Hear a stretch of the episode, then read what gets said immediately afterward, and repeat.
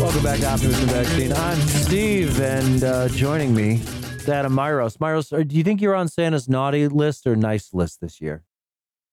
Uh, that's always a complex question. I mean, I've learned from these films that the answer is nice. You know, it's for me to know if I've been naughty, but uh, No, if you- asked, always say nice. It, all, that's that's the big takeaway. I mean, again, not a lot of consistency in the Silent Night, Deadly Night series. But if there's one thing you can take away from them, it's when you are asked if you've been naughty or nice, always go nice and say it convincingly. Yeah. You can't bull you can't bullshit a fucking Santa Claus. So uh, also with us, he's back again. I, I feel like it's been so long. Jack Eason, how are you? You know, I'm I'm doing okay. I'm hopefully I, I will also be on the nice list because I'm I'm Twitter's best boy. So I think I'll be uh, yeah yeah I'll be getting cool presents, all kinds of stuff. I'm gonna get one of those little electric cars that you can ride around in. Except I guess for me that would just be a Tesla now. So um yeah, hopefully I get one of those. Uh, not under the tree. That would involve a lot of structural damage to my condo, but um Mhm. maybe adjacent to my condo would be cool.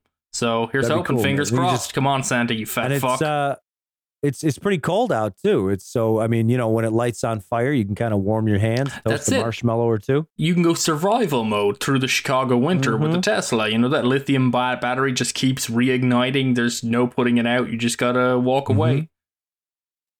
It is gonna one of those gifts that's like an obligation, though, right? You have to subscribe to Elon's like monthly map service or something for the next uh, forty years of your life. There's probably It's, some. Yeah. It's like My- a cool two hundred dollars a month. you know, for, I'm like, I'm fine with that because my service.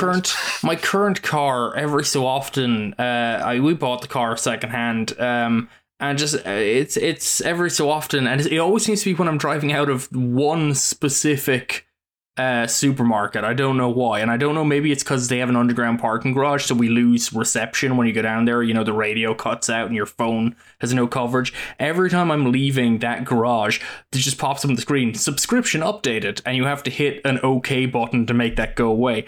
I have no subscription to anything. I have no idea what it relates to. I'm not on the hook for anything. Like at first, I thought, is it satellite radio? Like, am I- did I just inherit the last person's satellite radio subscription and they don't know? But I checked and no, my satellite radio doesn't work. It's on the car. I'm I, I'm gonna tell you, it's probably it's probably a goddamn OnStar. You're gonna get it. Oh, yeah. You're glad you have that OnStar.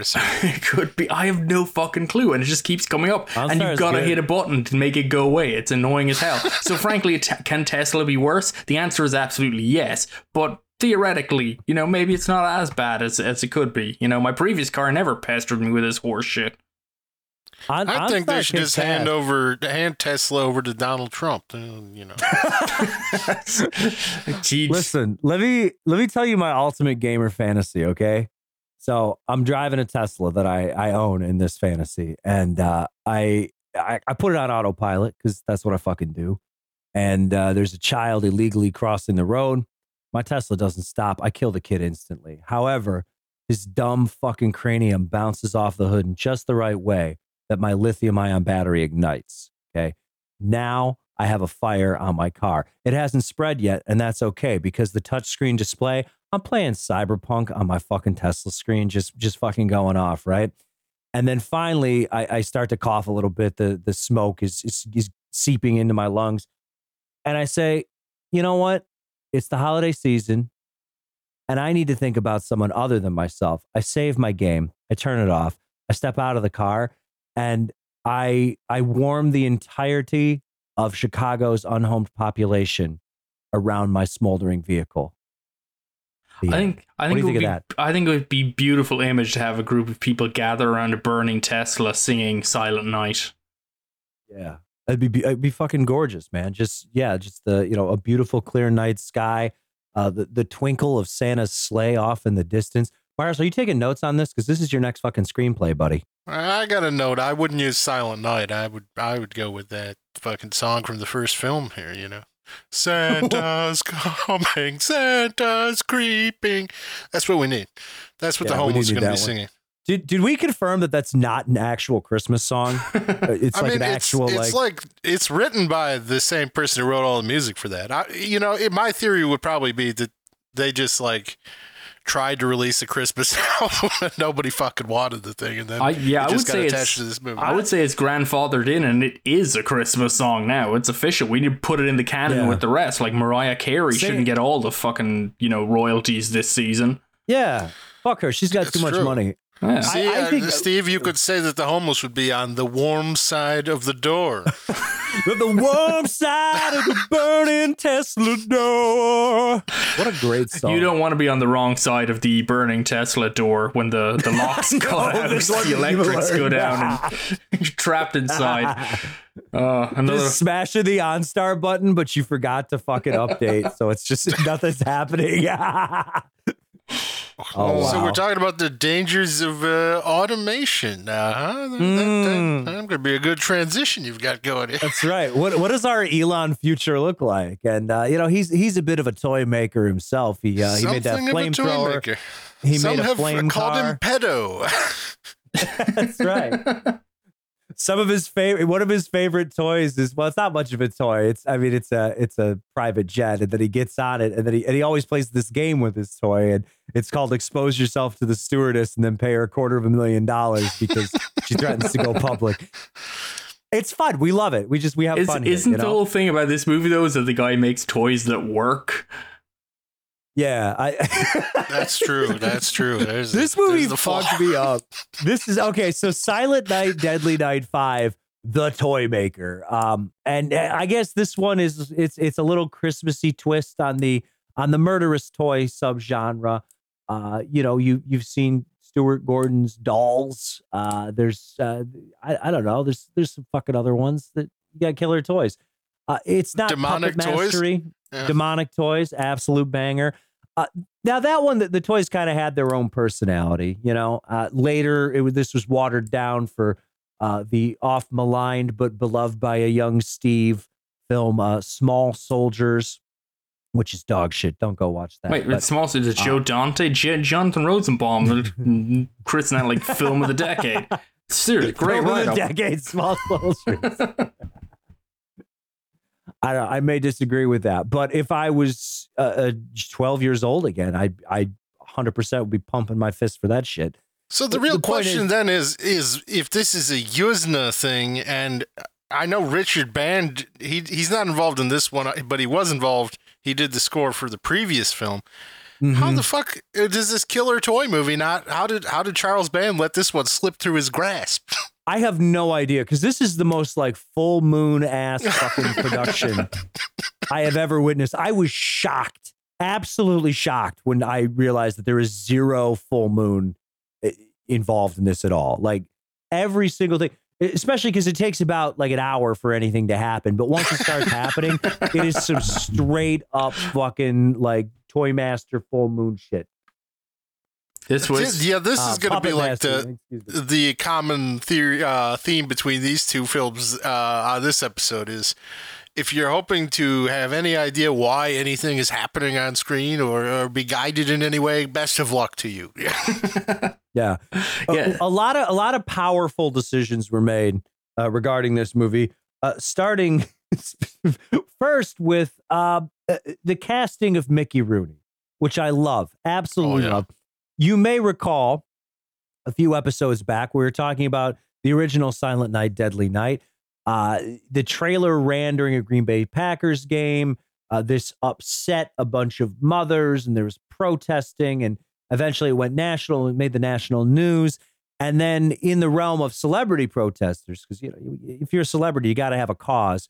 And apparently, uh, fucking old man Mickey Rooney, his cause was uh, hating Silent Night, Deadly Night, uh, just being very vocal about that. Now, wouldn't it then surprise you to learn that a mere was six years later, seven years later, guess who signed on to be in Silent Night, Deadly Night Five?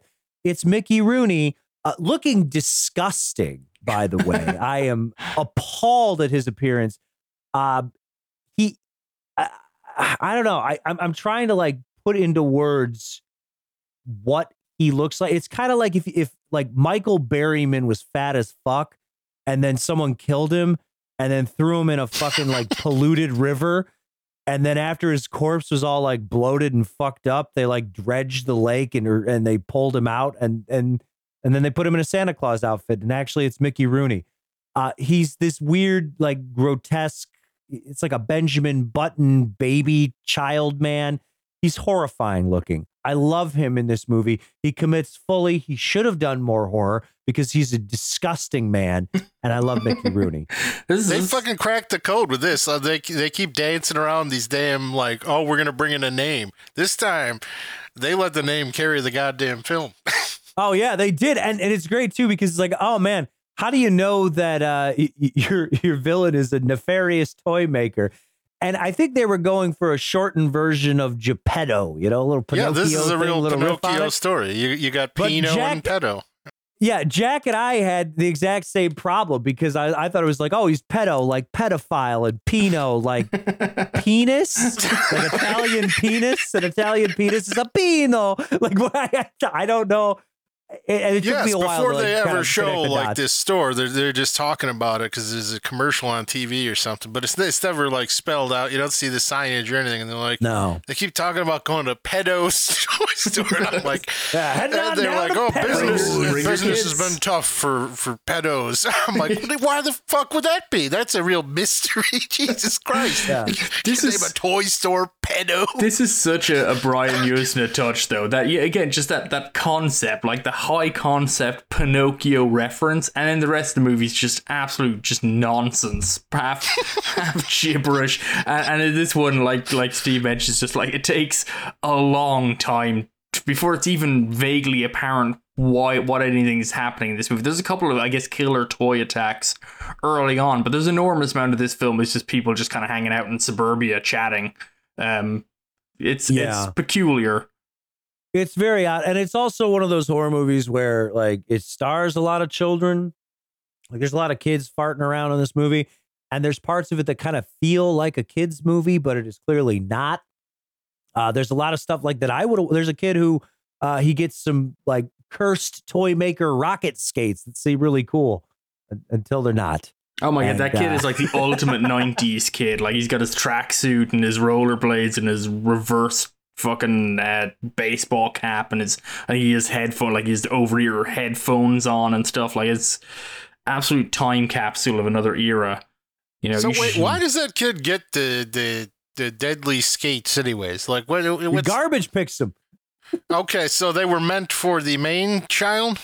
They're meant for the main child. Okay, Um, okay. I'm sorry. This script makes perfect sense. Uh, uh, let's move along. It, it, it makes very little sense at all. Uh, there's a kid. He's weird about toys and Christmas.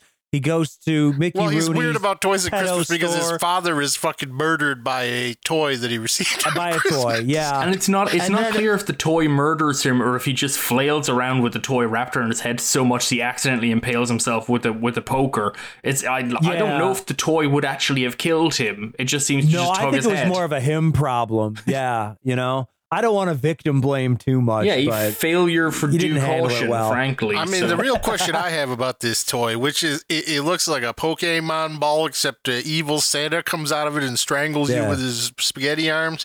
Um, Uh-huh. But the the thing is, presumably the the mother must know how this this all went down, right? And then later in the film, this same exact toy is sitting on her son's shelf. I'm like, what? They keep that? They fucking go down to the police station and get I- it out I of am- fucking evidence Yeah. locker. I imagine statistically, it's unlikely that a Santa toy is going to kill two members of your family. So she probably just thought it was mm-hmm. fine. You know, bring She's it like, back. I don't in. understand why my son won't sleep in his own fucking room. Well, it couldn't be because I have the toy that murdered his father sitting on the shelf. yeah, that's like getting mauled to death by Cujo, and you're like, I think we should adopt him. He needs a loving home.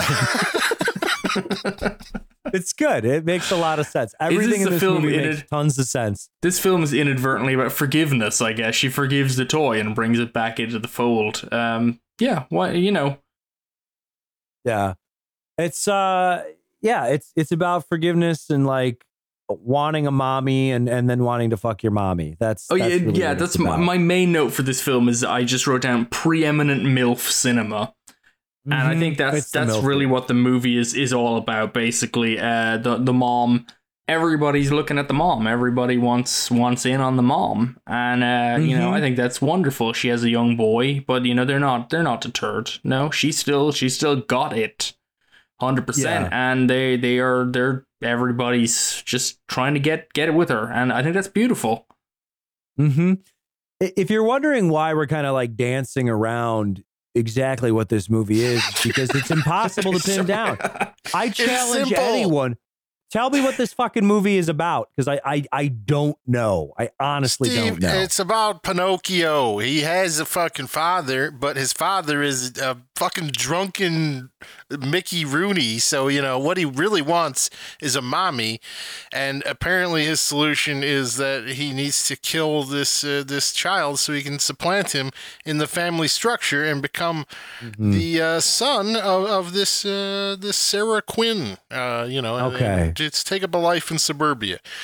So it's kind of like a it's it's like a Pinocchio meets Highlander. That's our elevator pitch. Is that what you're you're saying? You know, there Well, can I be don't only know one. where immortality really factors into the whole thing, but He's a fucking robot. Of course he's immortal, but it's I mean, you know, there there can only be one child. He has to kill the other child. That's just how We should, it we should probably clarify the robot is is Joe Petto played by Mickey Rooney. His son Pino is it, it is revealed later on is is uh, actually a a genderless uh, robot that who works. Again, he's he's an incredibly advanced, successful robot, which I think rules out our whole Elon Musk thing. If if Pino was Yeah. made by Elon Musk, he would have probably just fucking burned I, down I his like how father's I like how you said he accident. works because to talk, I mean, because like he actually like functions as a robot. But the way you say like, he works, no, you know, like I, you know, he's he's in the store. He's actually working. Like he's not a fucking layabout. Uh, you know, he has a android job. He does. Yeah, Yeah, he's he got a helps his fucking father job. out. Yeah, it's, see it's if if he Elon Musk would probably design him to look much like Pino does with these like horrible doll joints and like a fucking shambling body. You know, that would Also- be his ideal design. I think. Elon Musk would ne- I mean, okay. Elon Musk would never do this because as we know, he's got 14 children and he spends zero time with any of them. Like his whole thing is like I need to spread my seed but then disown all my children. Uh, It would so- be interesting to see if you could make a robot that would hate you. Um, that, I- and I think he could. I think it's within his grasp. Yeah, well, I, I think a good way to do that, if there was a formula for making a child that hates you, I think uh, step one, be Elon Musk. Step two, impregnate Grimes. Step three, name your kid like T1000 or whatever the fuck he did. But that, that seems like a really good way to like get your kid made fun of and have him resent you. Well, it's probably a step above Pino. Yeah. this is like a wine. He's he's coming of age. I don't, I don't know. I, Oh, yeah, that's the first thing I thought. A wine. Yeah, Yeah, this, is- Yeah. this film is like uh, so. I mean, Adam, I think we're swapped a little on this one because I quite enjoy Hmm. Silent Night, Deadly Night Four. You did not enjoy that one at all. This one, I think you enjoyed it pretty well. I found this this one's a bit of a struggle for me, and I think it's a great Hmm. finale with uh, uh, an hour and twenty minutes of movie before it. That's kind of like the setup for it. But you seem to enjoy the the preamble a little more than I did. I did because uh, there's two factors here. The factor one, the Rooney factor, which every Right. time he was on screen, he was like fucking just demolishing everything. No was- disagreement there. He he is doing some face acting here that is absolutely spectacular. Also, we might note um, i if there is a possibility that he didn't know this was a Silent Night, Deadly Night movie when he agreed. It was it was going under just the title, the, the Toy Maker. Fucking apparently, when it's originally yeah. yeah. when it was originally be shopped around. So he may not have known that he was a stinking hypocrite. So Yeah. yeah. the whole everything surrounding him and his character and the fact that the toy store is called Pedos, this it's all gold. um, and then this movie, the other factor that I think kept me engaged through the slow parts is that they at least like hand waved it like a mystery. They're like, oh, who's this fucking guy lurking around? Like, who's doing any of this? Like, are we going to answer that? Yeah, in the last like fucking five minutes of the movie, but in the meantime, you'll just be hanging out, flapping in the wind. But there's at least like kind of a, it engages your brain in trying to solve what the fuck is going on in a way where, where uh, four was kind of like, yeah, I immediately know what's going on. They're trying to fucking uh, turn this woman into Lilith. the end. Yeah. Yeah, this and this movie we mentioned again. This was uh, we talked about like last episode. Brian Yuzna had directed part four, and afterwards he, he apparently felt a little bad about forgetting to put Christmas in the Christmas horror movie. So this one was like he, he's only a producer here. Martin Kitrosser is the director. Uh, who apparently went on to a thriving career as like as uh, Tarantino's like go-to guy. Like I did, pr- I can't remember what he does with Tarantino, but he's like he's worked with him in almost all of his movies. So uh, you know, so probably gets probably pays more than uh, directing Silent Night, Deadly Night Five. But uh, He's a script supervisor. Script Jake, is what he supervisor, that's it. And he had previous to this, he had he's established. He, he wrote several Friday the Thirteenth sequels. Oddly enough, Oh, there you go. Okay, I didn't I didn't realize that. So you know, um, Yuzna produced this, and I think Yuzna he's he's on record as stating that he felt bad about forgetting Christmas. So this was like his attempt to make it more Christmassy, which is hilarious because it's still shot in like the baking sun of California. There's not a snowflake in sight. They do have Santa in there. I mean, I guess, but it's it's kind of like. I don't know. It, it's we feel like maybe they could have moved it back to Utah, like back to the first movie, like get a little bit of a Christmassy feel. Um, but I get you know they just they didn't feel the need to, so it's pretty much just like um Clint Howard in a uh Santa suit because he shows up again, still named Ricky. Not the same guy as in part four, not the same Ricky as in parts one and two and three. Uh, just but he's back again, smoking a cigarette and talking about how hot the the mom is. Everybody's in for the mom. So it's it's it's definitely got its selling points. I just feel it's a little slow, and I think you're right. Like that one of the the there is a mystery, and it is just kind of wrapped up right at the end, just completely. But it's a little disjointed and slow, and there's no real there's no real goal to solving it. It's just someone's trying to kill the boy, and there's a weird kid, and you just kind of know he's involved. Like the weird toy maker is involved. Uh, and it's not even really a and, the, major and the surprise. weird. There's also a weird veteran hanging outside their house. At all. Yeah, he's doing like his whole Sean or like Michael Biehn and Terminator thing. Like I, I- that's what I was wondering. Is like he was going to come in, but no, it just turns out they're like an old flame, and they just they have a, an, a surprisingly long sex scene. There's there's a, a dual sex scene in the middle of this film where it cuts between two different couples having sex, and it goes on longer than I thought it would. And I don't it, like, and it's not even like like there's no nudity or anything. It's pretty chaste, but it just continues rolling. Um, really stirring, powerful thing. This movie just creeps over the 90 minute mark, I think. Actually, probably doesn't like 85 minutes. Um, and you know, if they remove the sex scene, it'd probably be about 78 minutes. So, you know, Well, I, mean, the other half of that sex scene is where things really get uh, uh, toyetic, I guess, which is is my Yes. major gripe with this film. Is uh, you know, this is a movie called The Toy Maker, and uh, the thing I don't like about it, killer toys. Fuck that. Mm. It, it often, it, I mean, it's kind of cool in the intro, the weird spindly Santa ball. But like the big climax scene where these toys are just killing people, again, for ambiguous goddamn reasons. I don't know why this army of toys is assaulting uh, babysitter and boyfriend. It, it's really not, it doesn't make any sense when you parse it, but uh, is is what happens. And, uh, it looks like shit. It's literally like I owned the T Rex that, that that was on the floor there. It, it was a Dino Rider. Uh, you know, it, there's not any effort. These are not even really movie effects. It's just like fucking action figures on fishing line, like waving mm-hmm. around the room. And I'm like, okay, how about we just go back to Mickey Rooney screaming?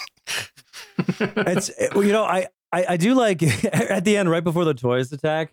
Uh, it it does touch on one of the few consistent things that that you will find in the Silent Night, Deadly Night franchise. Uh, we talked previously about weird flashbacks or just like strange insert shots from previous films that are disconnected from anything else.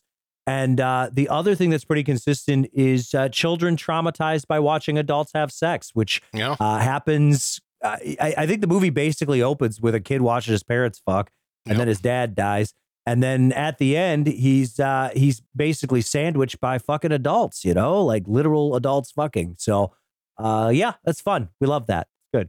There's a constant theme. It's it's you know a, a touching coming of age tale. It is. Uh, That's you how you grow up.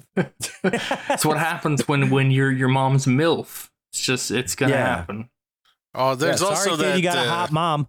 We also have the. Uh, don't forget, this is Brian Yuzna Screaming Mad George, where one of the toys is inexplicably a larva.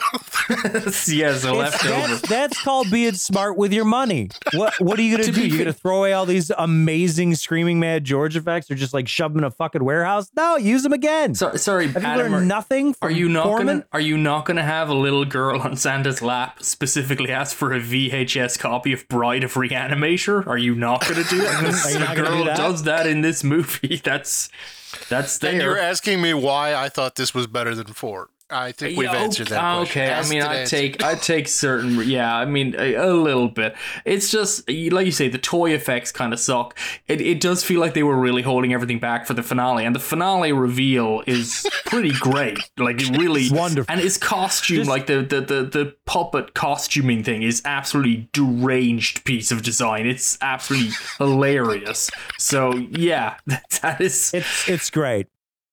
Uh, well, and, and the other thing is just like you know, nothing good happens really, other than Mickey Rooney being on screen, uh, uh, uh, until about an hour in. It's just a lot of shambling about, and then all the the ultra violence kicks in, and you go, you know what, uh, that was that was pretty good. I think they're probably going to pull it together here in the end, and they do pull it together, but in ways that you did not think were possible. You're not ready to watch a robot hump a woman and scream mommy. You're you're not ready for, as Jack said, the, the reveal of of what this robot man is. And my favorite part is like this little comedy bit that he does in the midst of this grotesque reveal, where she's like, "What are you?" And he's just like, "Well, I'm a little bit of this and a little bit of that." he's like pointing at like wires and shit. it's fucking amazing. It's it's really great stuff. Solid ending to a trash movie. Uh, Um, it is it is a great ending, and uh, I don't know. This is it a trash movie? Yeah, but uh, it it's the trash movie I can get behind. If you want like a sleazy Christmas movie, this will do. Uh, as opposed to four, where you'd be like, "What? I thought I asked for a sleazy Christmas movie."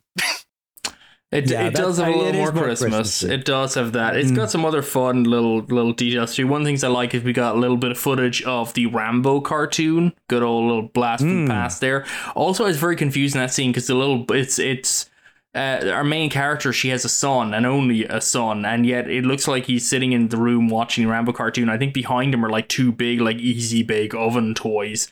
And I'm not sure how a household with one child ends up with like two of those, and a boy in the like early '90s getting in not one but two easy bake oven kind of things is a interesting setup. I I'm just wondering if they maybe got a discount somewhere for for the the set design or something.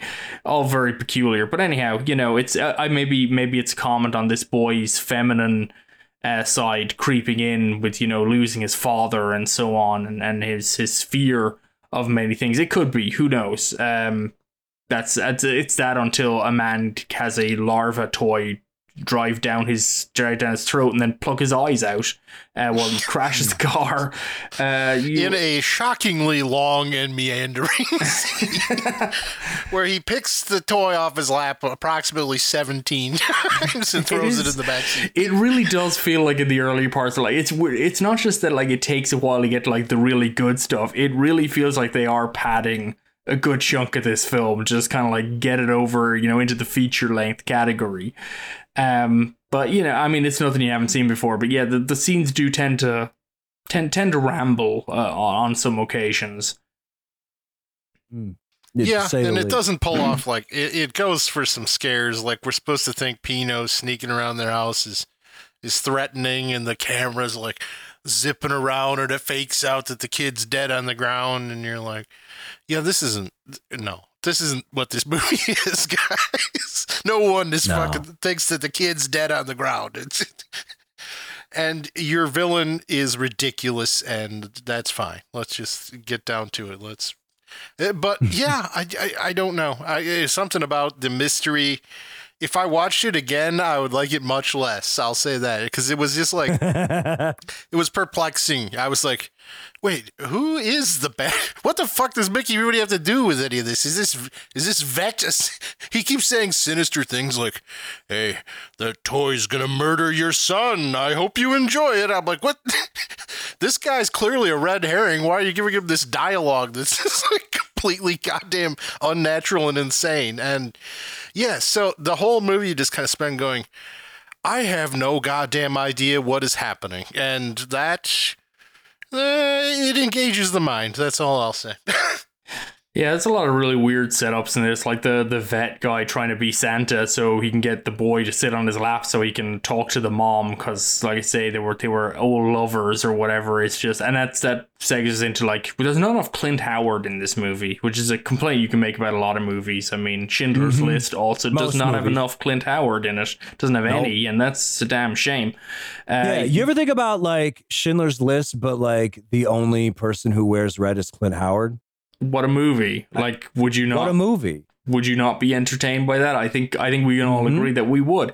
In this one, he's great. He's just like he's a mall Santa. He's smoking and swearing and you know talking about the kids' moms and stuff. And then then he disappears. But he is named Ricky apparently, so that's really important. That's part of the lore now. Part of the lore. You gotta Well, have does someone named Ricky. Does Ricky the homeless man die in part four? I don't believe he does. Does he? I I don't recall actually I what feel like happens to him. I mean, he's stabbed a lot. What? Well, Like- maybe. He could be dead. if anything, he had know. a yeah, he could be dead. I mean, if if you're a, a homeless guy who eats like bug covered burgers off the street, uh, even if you've got just a some short basic employment from the, the mall coven. Santa Claus. Yeah, I Yeah, mean, I- I, am just I- thinking, would you hire a man who looks like Clint Howard as your mall No. Santa? For anything? No. For any- I mean, it's great. I love that we have Ron Howard, who's just like was uh, the every you know boy next door, all American lad in in Happy Days, and then went on to a thrilling career making uh, about a decent movie every. 15 years or so and many not decent movies in between that. A- and then his brother is just like a uh, just decidedly just freakishly odd looking guy who absolutely could not exist in any other industry except acting because he's just he's got a face that has to be on the screen because it can't be anywhere else. Like you couldn't go to a restaurant and like go up to order at the counter and have fucking Clint Howard looking back at you like it wouldn't work it's, it would be absolutely unthinkable you couldn't go in to do fucking- your the taxes maitre d is Mickey Rooney, and your the waiter is fucking Clint Howard. Like, right you know you restaurant imagine closed. Imagine you go in, do your get your taxes done, you sit down, it's Clint Howard on the other side. Like absolutely insane, unimaginable. He has to be on the big screen. He's he just Mhm. he cannot be anywhere else. And he's just not in this movie enough, unfortunately. He's just like a little a little kind of like you know throwback i'm i just enjoy that by the time we get to five and this is the last of like the official franchise title or like the, the main numbered franchise entries in this thing that they're just doing the throwbacks but I, it feels like they don't even know who or why they're doing it. It's just like it is almost like an ancient lore at this point. It's just like why why is he named ricky? It's just it's just always been that way. No and you know which is really funny considering three four and five were made in three year period. You know they were just Mhm. like shat out so quickly. And yet they see there seems like there's some kind of arcane link between them that they've that time has forgotten which is mainly just i guess they just you know we ricky's a name i thought of. I'm writing the script real quick. We need to get this thing out the door and you know why think of a second name he's just everyone's ricky they should name every guy in the movie I- ricky I, I think it's I mean it's the way that this franchise endures. I say that, and then of course after five, it it, it doesn't anymore. But not into it. uh, I I just I always think about you know the uh, the end of uh, Nightmare on Elm Street six. Uh, Freddy's dead. we're, we're always thinking about the end of that uh, constantly. It's it's running through my mind, but he's got that great line where, you know, because the, the whole plot of that movie is he's basically like he's murdered every child. There's no kids left. It's all fucked up. And uh, yet you get to this point where he says, I don't, I don't even need to be here. Every town's got an Elm Street. And you know what el- every town also has? It's got a fucking Ricky. I know at least three. Okay. You know, it's it- there's always a Ricky around the corner. Uh, so That's remember that.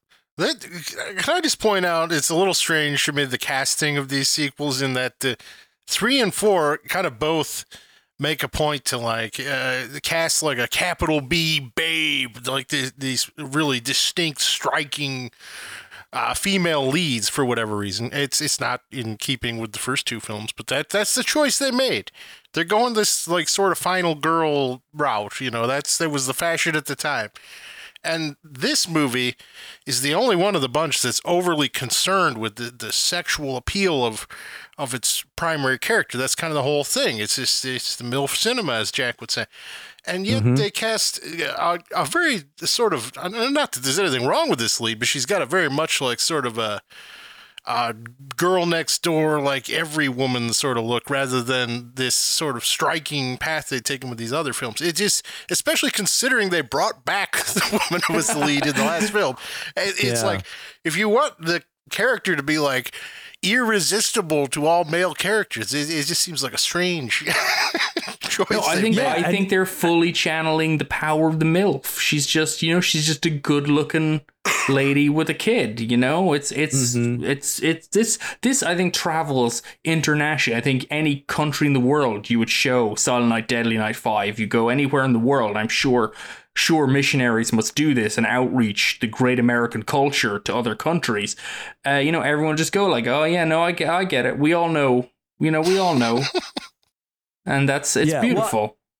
and and I, I do agree like bringing back the girl from four uh who i think out of all of the uh the leading women of the silent night deadly night series I, she, I think she's probably the hottest but she's she simply does not have the milf energy. It's not there. No, no, that's not what she is. She's never missed a day of her birth control okay? She's she's on top of it she doesn't want kids she's an independent woman she's she trying to does become a have fucking a reporter child in this movie that might be worth pointing out. That the character she is the what irritating next door boy Yeah, who gets his but but she doesn't she doesn't want him she Sure. clearly doesn't want him No, no, hundred percent. No, she couldn't sell. I think it's really funny that she just shows up again. Again, as a weird throwback, not the same character. We- Uh, Brian Yuzna, I think, said that he um he felt like he brought her back just because he felt so bad about all the shit he put her through in four. So he just gave her like an easy role, like just easy work. Just she did a couple of That's scenes. She just has has a couple of lines. She doesn't have to like get greased up and goop and naked.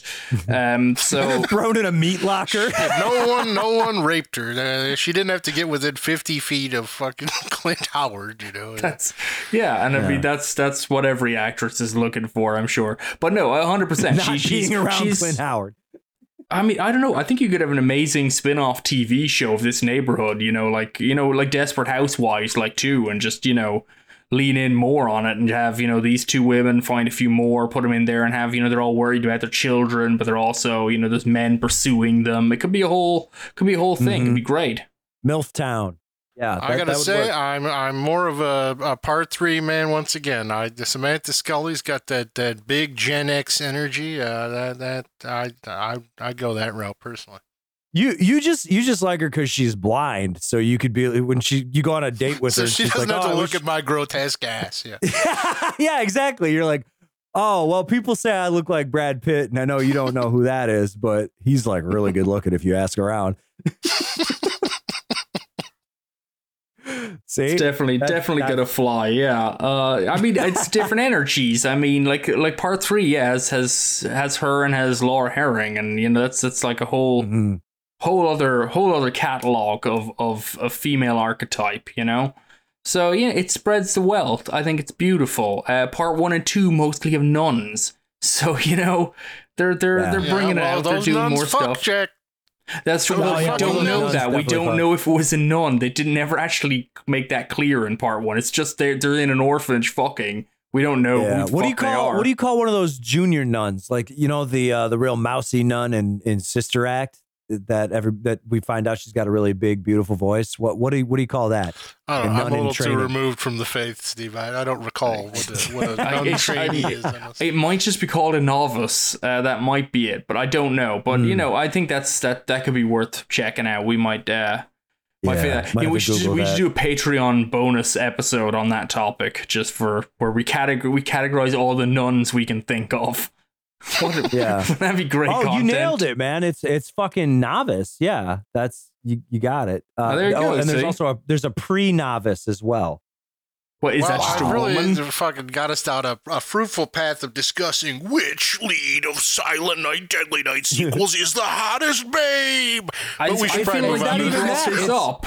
I didn't. It- yeah, it's we were just talking it's about, what about the- like casting for milfdom. Like, what does that mean? Right. It's, it's much more deep and philosophical. I mean, yeah. I, I'm more about yeah, the archetype of the MILF is what we're discussing here. You lowered the tone by bringing I, back how you I just like full part responsibility. I have taken full responsibility for this discussion, and, and that is why I'm taking full responsibility for moving the discussion to something that must, in fact, be discussed, which is Silent Night 2012. A, a film that is uh, purportedly a remake of the original film, but uh, in fact seems to have virtually nothing to do with it. But uh, it three. Yeah, I exists. don't know why no- no Steve MILFs dug either. this shit No out. flip. This is what the hell is this thing? Listen, the whole thing is, is I, I- you know, I, I was thinking, well, just the fifth movie alone can't cover a full podcast, but we've almost done it. Uh, thanks to our fruitful MILF discussion, where you know Myros decides that the woman from Silent Night, Deadly Night Three is like a fucking five alarm smoke show fire inside of a I mean, she clearly is. Watch the damn movie. I, I think. It's, well, she can't, so I guess I will. Anyway, She's not actually uh, blind, Steve. I It's know a she's movie. really bad at You don't know. You don't know what she's been up to. Something could have happened. Yeah. Yeah, what if what if she like looked at an eclipse without those special glasses?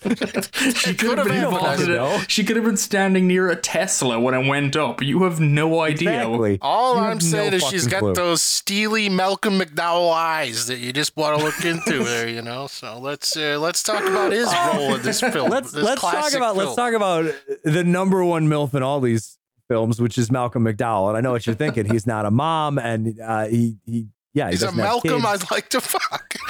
He's a Malcolm I'd like to fuck. Exactly. Number one Name a more fuckable Malcolm. It's not that one in the in the middle, you little Frankie Muniz freaks. No, it's Malcolm McDowell.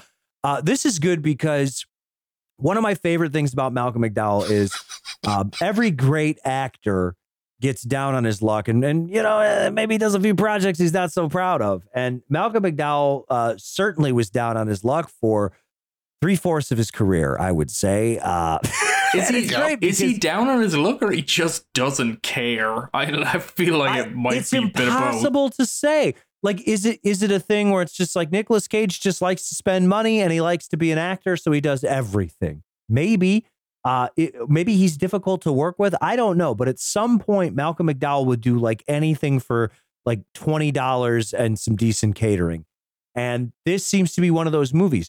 And you see him in the beginning where the like the first time you encounter Malcolm McDowell in Silent Night, which is again allegedly a, a, a remake of Silent Night, Deadly Night. The first time you encounter him, he's the police chief and he's having a phone conversation with our protagonist. And it's just kind of cutting back and forth between them. And you go, oh, he's not in a room with anyone. So I thought, okay, this is it. We're going to get like one phone call from Malcolm McDowell. That's the cameo. We slapped him on the cover of the DVD or whatever.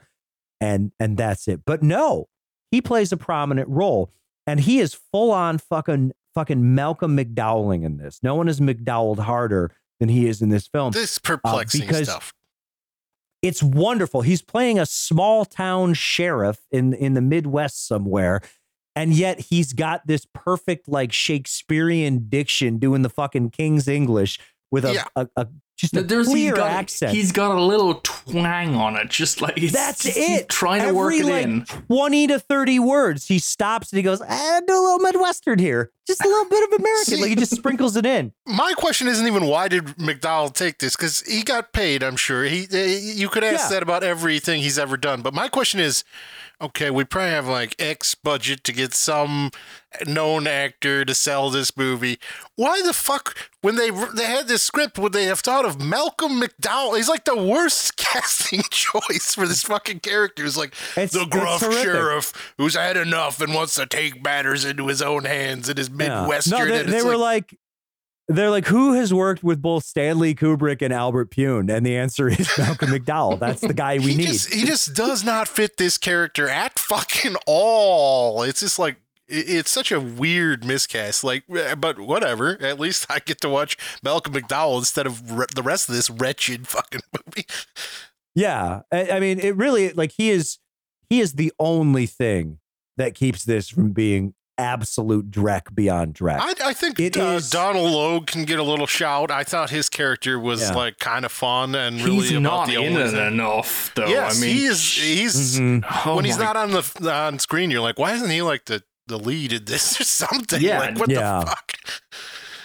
Anything Yeah, would have helped. This this movie has there's a lot wrong with this movie, uh, and not least of all the fact that it's very dubious in that it's a remake or any kind of continuation of the franchise. But um, uh, not only do we have Malcolm McDowell giving it an insane performance in a weird cast role, and a totally generic lead character who's just the the female deputy who's got some like PTSD. She's a little bit shaken up. She's got to you know find her find her inner inner strength to to overcome this situation. Uh, everyone else in Why? the What movie is happened to more. her, Jack? Oh well, you know some some stuff didn't it? I don't remember. I you know That's her because dad. they don't fucking tell you any goddamn No, thing they that happens. They're, they're She, like, like, oh, that's true. character She lost her motivation? brother. No. yeah, yeah. th- There's a lot of problems. I was just gonna say that my main problem with this movie, and we'll probably swing back to it several times, though, is it just looks like ass. It is awful looking. It's from like that that like 2012, which I think was just like around the time where like digital color grading like took over completely, Mhm. and As so foretold in the Mayan calendar. Right, yeah, and, and they just realized that they could just absolutely fuck up every film just immeasurably in post. They could just swing the sliders everywhere. It's just it starts like out looking like like it's just like uh, the film equivalent of someone who's never been touched by the rays of the sun. Everything's like deathly pale and flat, Mhm. and then it just starts going into like weird primary colors uh constantly but like everything's just shadowy but like like not interesting shadows just everything's just really dark and it's just it just looks like ass the whole way through it just it just looks like honestly you know if they wanted to make this better they should have like shot it with like a, a camcorder from the time or something and shot on digital and made it really look like really look like like it should look like inland empire or something like that would at least have been something it just looks like a movie that couldn't afford lights and that's all it is. Yeah. Boy, it, It- it- whatever there was. I'm glad they couldn't afford more lights because the way they treat those lights is uh, just uh, a fucking travesty. you, You love those any light source, flares. any light source on screen creates a uh, uh, a huge horizontal uh, flash across the entire frame the, the whole time it's on screen, and, and often Mm-hmm. there are maybe seven or eight light sources on screen, and it's just fucking sliced with all these lens flares. Yeah, it is. A, it absolutely has the energy of like someone trying to like spruce up a PowerPoint presentation by putting in like increasingly elaborate transition animations. It's like they just discovered the lens flare button, and It's the just- director it is is just really like make it bigger. like i- if I had out my my late aughts, early 2010s bingo card for shitty movies, th- this is covering the whole fucking thing. Because yeah, we've got the uh the, the color grading, which is is amazing because it's just like oh god, like this. We, we went super high contrast in, in these earlier scenes. So now let's do the exact opposite and that'll balance it out, right? No, it doesn't fucking work like that. Uh, so it goes from completely blown out to just dark shit. Uh, everything looks flat and lifeless, as you mentioned. It's got the the weird like digital sheen that makes everyone look smooth and inhuman. Uh, it's got the aforementioned lens flare, and then uh, my favorite thing. At some point during this time period, I don't know who it was, but someone started telling low budget filmmakers, you know what? Uh, you don't need a tripod. That's an expense that is just too much for your low budget film. Just just fucking hold that thing and when you're not holding it, just fucking kick it around a little. Just kick it around. And then the other thing they do too, which is super annoying and I, I, sometimes I wonder if like you know the Adobe suite is to blame for all the problems during this era, but like they they do the thing like the uh like the digital jutter removal which actually just makes it all look worse because they used too much of it because their shit was too shaky uh it it's it's horrible it's so fucking horrible everything is just nauseatingly shot uh, well, that's but- okay. The script's great, right? well no no no that's it's not that's not the case either That's what It I want to discuss because it's baffling to me. Like yeah, this yeah, is no, no, hundred it's like percent. a generic aughts thing, right? Like, but so you you there's plenty of those, right? You you could sit down and watch Yeah. them. Really, if you look at the archetype of the slasher, especially in the modern era, it adds in uh, a lot of times you'll see more of a sort of rampaging, uh, ultra violent revenge movie almost. Uh, Something where the killer has been set off and is going to get his vengeance. Or you get a traditional, uh, you know, giallo influenced who done it structure to your slasher. One of these two things. But what if you had both at the same time and also neither? And they have the, a perfectly fine setup. They have this town full of Santa Clauses and they're trying to hunt down the right Santa Claus. But we immediately know as an audience that this character is not like a character. The killer is not a character in the film. It is immediately established. There's no. There's not going to be any reveal. It's just a guy on a fucking killing spree. There, there's no real possibility that it could be any of the characters introduced. It make it would make no sense. Um, so you you lose your mystery element immediately. So what you need is, I, I guess there must. We're gonna get. We need to know why this guy has snapped. Why he's on a rampage. Why he's targeting the people he's targeting. And they shot that scene. Ah, and they didn't edit it into the beginning of the movie. they just tacked it on like basically like a fucking stinger scene that told you why anything and that the entire goddamn movie was happening what connected this deputy to this uh, this crime at all. Like I, uh, I- we're trying to do like a, a silent night deadly night naughty or nice thing but there's no we know nothing about the killer. We know nothing about his victims for the most part. It starts off like oh he's killing pornographers. He killed uh I, I don't know People having an, a an nasty adulterous girl? affair. yeah, Yup, and, and a rude teenager. Right, yeah, but but he set up these cameras, I guess, in their homes, so he knows that they've been naughty. Um, but then he just kills like the mayor. He kills like this nice old man who's the deputy's uh, father, and you're like, why? Why is any of this happening? Like, what's were they naughty? What's so naughty? They seem to be doing a fine job. Like, uh, what what's happening? And he goes on a rampage in the police station, and I'm like, oh, he's after Donal Logue, that foul mouthed, nasty Santa. It's like, no, he's just out to kill all the cops. And I mean, sure, cops are naughty, and uh, d- d- if Santa wants to kill him, good on him. But uh, this is information we require, and we are given it after the movie is over. Ah! It, it is an insane choice, and you, you have one like, it, where they seriously look back on this and like, man, maybe we'll get a sequel out of this. Uh, no, they didn't. That never happened. I don't know why they would. The film sucks. It's not in any way exciting. In part because, like you mentioned, there's there's no stake. It's just a slasher with a mystery mystery villain and then everything else and it's just really quite boring it you know there's, there's no real catch here at all it is kind of funny that this town just seems to be overrun with asshole santas uh, that's just kind of peculiar that that happens. It's a fine setup, right? Like you should be going, "Oh, is this guy the killer? Is that guy the killer?" I never once said that in my head the entire fucking movie. I never said, "I wonder if that guy's the killer." There's no question. Also, what's really funny about this movie is it's it's reportedly based on true events. It's inspired by true events Oh, because wow. once in California, a man dressed in a Santa costume murdered a bunch of people in a domestic violence dispute. Um, which is pretty tasteless to claim any kind of association with that. But here's the thing about movies no one cares whether or not you're tasteless or not if the movie doesn't suck. But the movie sucked, so now I'm kind of like, well, this It's real is bad. kind of shitty of you guys too.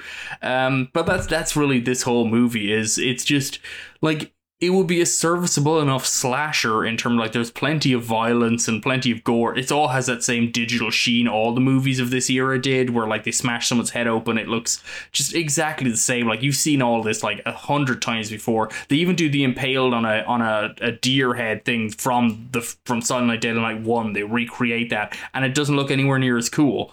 No. Um, you know, but like it's it's it would be an, a serviceable enough slasher if, as Adam said, they just moved one scene to the start to set up a thing of like, oh, we this guy is like getting revenge against the town.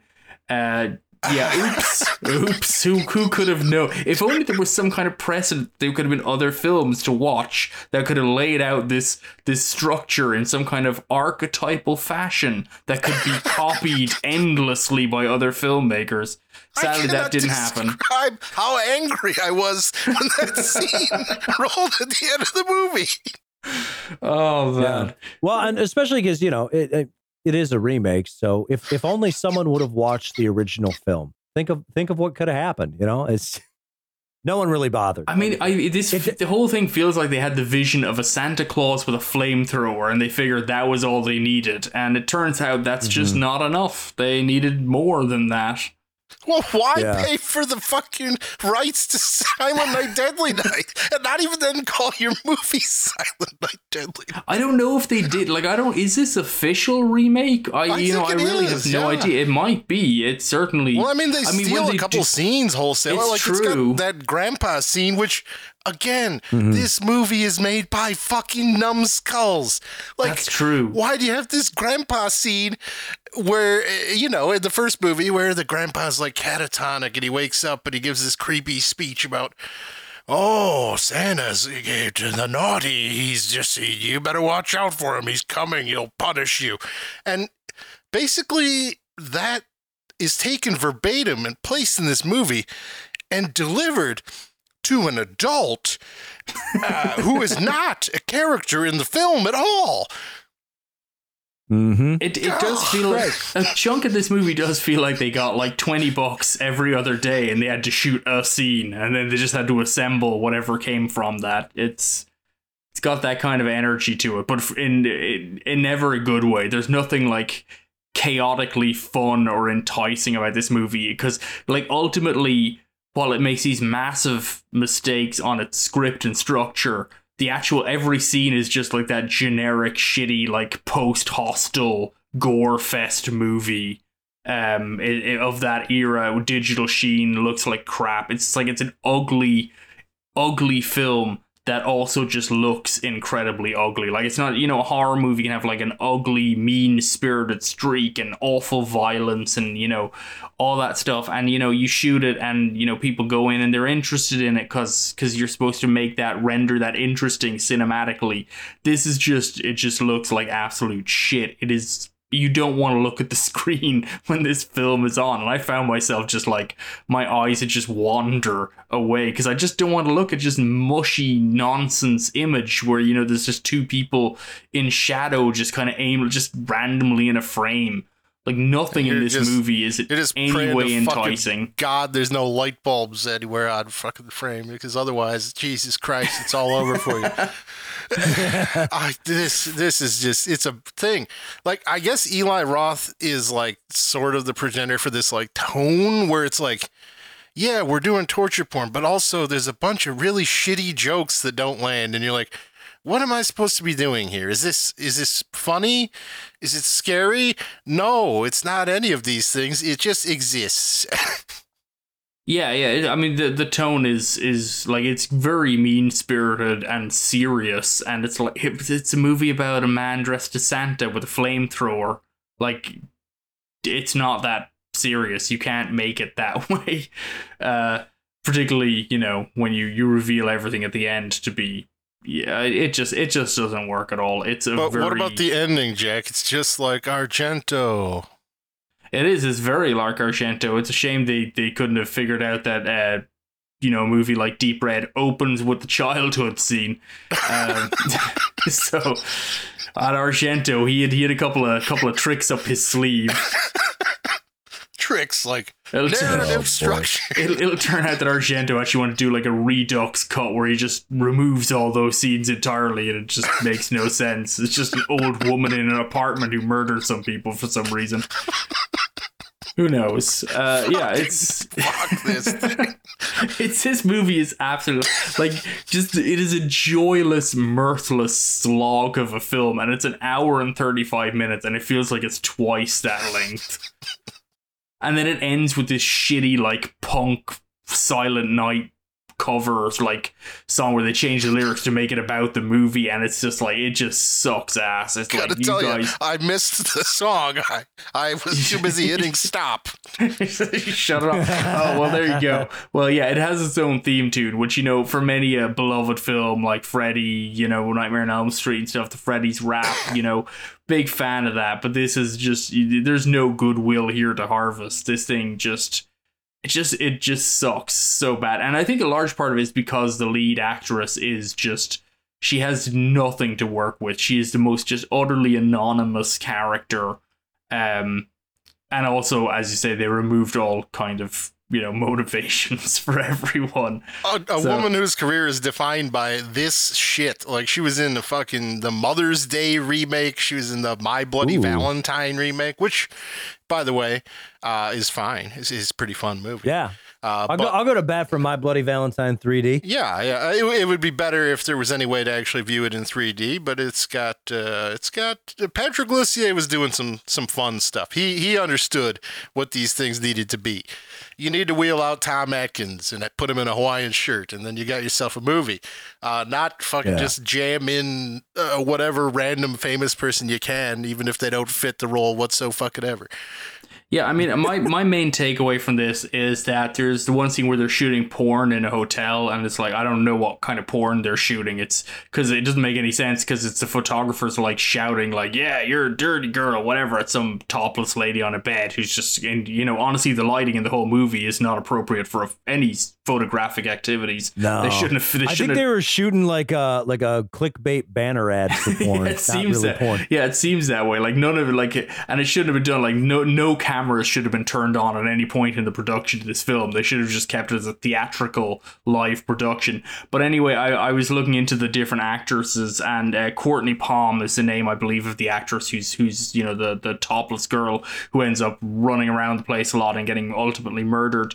And I found out that she is in a TV show called uh, like The Vegan Chicks or something and uh, I just, I, I honestly, immediately, I don't know what it is. It claims it's a sitcom about two vegan girls, and it's stars two vegan girls, and I, I gotta say, it looks like absolutely just awful, and yet I really wished that I could just start watching that instead of continuing with this film. I think that really says something. Uh, I also was wondering if Vegan Alert Girl knows about the vegan chicks, um, but uh, that's further research. Ooh. Yeah. I also wonder if like maybe that would change if she knew about that and, and was familiar with their work, would that change her opinion of this movie? Do you think she'd have a higher opinion of it? I, you Um, know, I don't know how does this score on the vegan scale. Do you think? Are any animals killed in the making of this? I don't know. You know, I have no idea. No, but but I mean, does anybody have like dinner at any point or like a glass of milk or uh, there's That's there's true. probably- I mean, Oh, they yeah, drink Santa, beer They at put one on milk point. for Santa. Uh, yeah, milk yeah, for and Santa. cookies which are made with butter. Oh, yeah. Uh, yeah. Yeah, yeah. I, I the thing is though, uh, this is one of the rare movies where where Vegan Alert hasn't seen it. So uh, usually when I when I go on a Letterboxd to log something, uh, her review is the one thing I can count on in life. But it didn't didn't have one for this one. Not a lot of people have watched this film. Do you find that hard to believe, Myros? I, I, uh, God bless them. Uh, their lives are better for it. It is not a movie anyone should should ever have to look at. I mean, it- probably turn away from the TV and just let the audio roll over you. At least whoever recorded that did a reasonably competent job. I mean, the Yeah, reviews, this like the the- IMDb reviews, are like surprisingly like okay, like oh, it's a good time. It's like no, what the fuck? It's fucking, Fucking watch older movies, people. You dumb fucking morons. This this has all the energy and and execution of like a, a 2012 Steven Seagal film. If you want like a good like parallel or, or something something that you've definitely seen that isn't good, uh, but you want to know what this movie like what kind of feelings it evokes. That's it. That's it. You, you've seen like a thousand of these before. It's it's not worth your fucking time. Metacritic, you're 53. That's too high. It should be three. That, that Let's means give it a more, three. more than half. yeah, just the three, please. One idiot, and then uh, the rest of the world should be sane and, and know that it's trash. Uh, yeah, this sucks. But hey, that's all right. We're done now. That was it. There's no more. There's no more Silent Night, Deadly Night. For now, for now, I'm sure there'll be another remake at some point uh, that, that we can, you know, revisit or whatever. Yeah, it feels like Uh, I think that Elijah Wood is going to get his hands on at some point and Yeah, remake. he'll, he'll do it. He'll do it. Yeah. Well, Someone's that. Maniac I mean- remake could have been worse, right? Uh, it's not as good as Maniac, but uh, well, I, at least I don't know. I mean, we've had not one but two Black Christmas uh, remakes. So oh Jesus! I feel Let's like not speak of those. we're we're kind of. I, I think it's time for a Silent Night, Deadly Night renaissance. It's time to bring it back. Uh, well, it, from the looks of this movie, we could probably get the rights to the goddamn thing. you want to give it a go? yeah, I, I- and you know what? I bet we could get Malcolm McDowell too. You could probably call him up. We should just do Silent Night Redux, where we just buy the rights to this thing and we move one scene and re-release it, and everyone automatically goes, "Well, it's a little bit improved." What if okay, so what if we got the rights and then we took the script to this movie and then we we called up Malcolm McDowell and we sent him the script. Do you think he would actually know that it was the exact same movie that he was going to shoot? Absolutely you he would fucking not. no he said no Just imagine you got this all. stupid like Midwest dad dialogue about like, oh, you don't want an avocado on your burger, like. Oh God! Imagine Malcolm McDowell saying this, and it's just no, no, it's it's wrong. Don't do this. Don't don't watch this. Don't make this. If you're considering a movie that involves a uh, a stately British actor uh, saying something about avocados on hamburgers, just let's fucking pack it in. Have a good rest. Uh, light your script on Yeah. fire. Go to hell. I, I just my favorite line in the whole movie is is when Malcolm McDowell is talking about the murder of Santa Clauses that he just goes, "Not in my town." Like, what your fucking town? What what is your town like? Leeds? What, where are you fucking from? Again, you need like uh, Robert Forster or something, or, or again, get Tom Yeah. Atkins in there. He was still kicking, Tom and Atkins. doing well at the time. Not fucking Malcolm McDowell. No, no, it's that's the wrong choice. Anyways, uh, I guess it's time to wrap things up here. So, uh, Myros, what are you putting over this week? well, your gamer god has returned, and I'm putting over uh, something I'm just digging in on and really enjoying. Uh, the Witcher Three.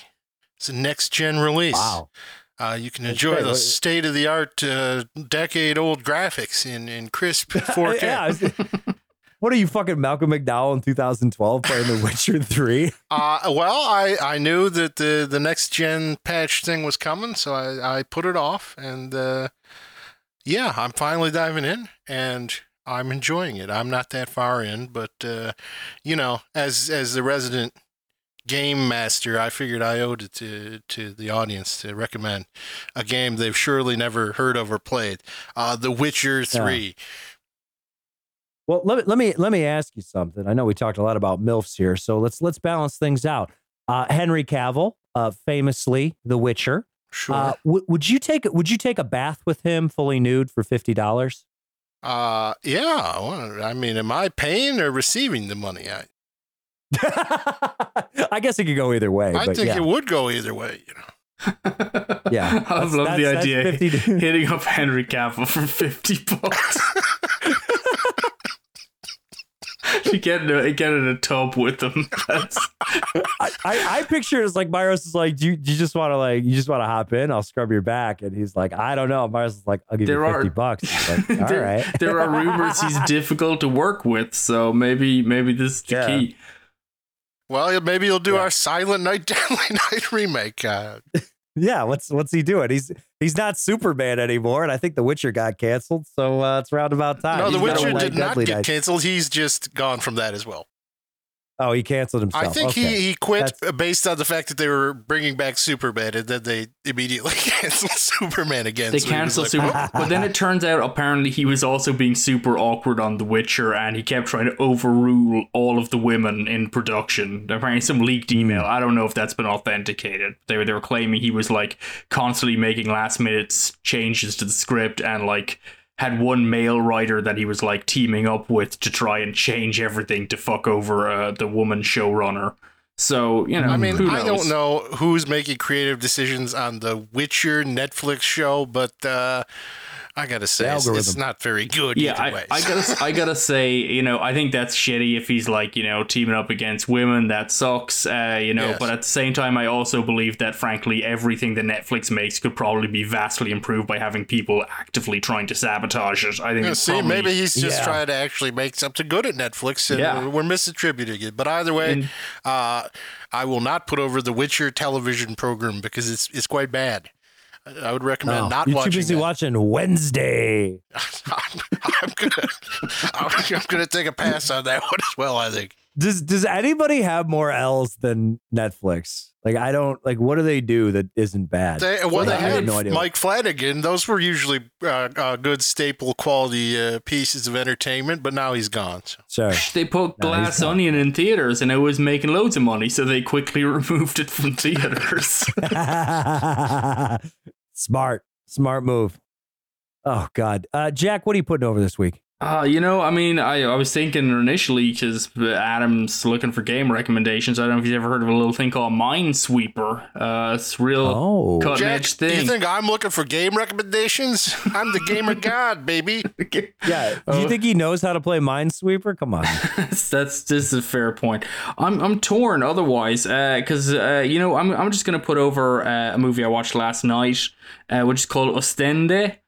I think I don't know. I don't speak Spanish. It's an Argentinian place. Uh, really good film though. Uh, from 2011, directed by Laura Citarella. Uh, not seen anything by her before. Really interesting movie. It's about a woman who wins a competition for a week at a hotel and so she goes to the hotel and it's like off season and it's almost completely abandoned and kind of shitty and you know like the weather's not great and everything. And she just starts noticing kind of like she's just hanging around she has nothing to do and she starts wondering about particularly like one kind of seeming threesome two women and a man who keep kind of hanging out together and she starts kind of trying to manufacture some kind of a story among them. She's trying to figure out what the deal is and uh, it's a really great movie. It's it's like a movie that like the script might be like 20 pages for it but it's all visually just kind of like compartmentalized with like a lot of like shifting rack focus and stuff and you know compositional elements to kind of like tease out this kind of story and tension. Really great movie. So ostende uh, if you can find it i had to steal a copy offline or online rather uh, so you know um hopefully you can find it. But um if you can't uh, you know, just try harder. Be a better, better person. You got to get the hustle because it's not going to be on fucking Netflix. I can tell you that. That's right. That's right. Uh, well, this I think this week I'm gonna I'm gonna put over my favorite Christmas song, and uh, I recently discovered this is my favorite Christmas song. I I had never heard it before until I was introduced to it by uh, Mr. Stephen Coleman, Optimism Vaccine contributor. And uh, the name of the song, I'm glad you brought up uh, you know, Spanish, Jack, because the name of the song is Feliz Donde Navidad. está Donde está Santa Claus? Which I, I would describe as uh, one part I want a hippopotamus for Christmas and one part Feliz Navidad by a, a a gentleman named Augie Rios, um, who I, I I don't know who Augie Rios is. It it could be an actual child who speaks Spanish, or this could just be like a really racist thing. It's hard to tell. It was probably recorded in the fifties.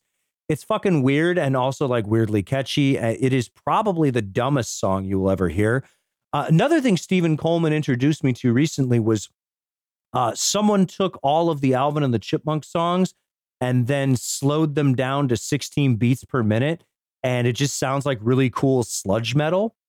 Uh, so I would recommend seeking that out. But I was thinking, uh, ace producer Colin, I know you're listening right now. Why don't we end this episode? We're going to end the Christmas season here. And I would like to play Donde Está Santa Claus by Augie Rios for our beloved audience, but I also don't want to get smacked with like a, a fucking takedown notice. So, Colin, I am encouraging you to take this wonderful Christmas tune and slow it down to see if we can create some Augie Rios Donde Está sludge metal. What do you think? Let's make it happen. All right. Well, if you enjoyed this episode, uh, there's a link in the description. That link will take you to our Patreon page, and you can give us money. And and what a Christmas is the season of giving, so why not give to us, who is more deserving? We're all on the nice list, and if you give to us, we will give back. Uh, you know, for you, you give us a certain amount of money, maybe Adam Myers will take a bath with you. You don't know. Could It's be. possible. Anything's possible. You look like Henry You got Cavill. a tub? Yeah. Your name's Henry Cavill, you got 50 bucks, just donate. You get a you get a If free we bath. if we can get Henry Cavill, we should ask for more than fifty bucks. Come on, You're guys. right. We, we probably should. I feel like we're we're gotta we're gotta aiming low on I don't this. know. but- Man's on hard times. He's been fired from several jobs, it seems. I don't know. Yeah, yeah. Come on, man. Like we'll, we'll cut him a break here, and maybe what he needs is like uh, just a, a revitalizing dip in the in the warm tub waters with Adam Myros to get his career back I on think track. we, if we wet his whistle at fifty bucks, we can jack the price up for, for round two. Maybe that's the trick. Yeah. You know, there's a lot of talk of wet whistles and jacket here for I a was gonna say discussion some, about some real uh, word bath. choice. Jack is painting a real picture over there. Oh, He it's is. all in He my is. head. But yeah, I you know if you donate anything, if Henry Cavill pays fifty dollars, not only does he get the bath, but he also gets a free movie from my personal collection because I assume he lives in the continental United States, Hollywood, USA, baby. Uh, so yeah, if if you donate any amount of money to the Patreon, I will send you a movie. Uh, just uh, think of it, even if you hate us, why not pay a couple bucks and get a free random movie in the mail? That sounds fun. Also, and our, our patrons can attest to this, I send out some pretty good shit. People have gotten some good shit. So, uh, yeah, it's probably not going to suck or it might suck. You don't fucking know. You got no clue. Uh, on top of that, if you donate at higher levels, geez, if you give us 25 bucks, you get to pick a whole ass episode, whatever you want. We'll make it happen. Uh, at and if you donate at least five dollars, well, then you get to vote in special episode polls, and I think we're going to do another one of those soon. So you guys get to vote on uh, what we choose to do for an episode, and also you get your name read out in the air. So, Myros, who are our, our five dollar boys and girls this week? Uh, we have Kofax Kropotkin, CWW, Evan, Ryan, Dustin, and Paula. What a crew! What a crew! We love them. Uh, now, if you don't want to donate money to us, uh, or Henry, if you're if you're feeling a little squeezed and you don't think that you got that that bath time cash, as we like to say here on the show, bath time cash, that's okay.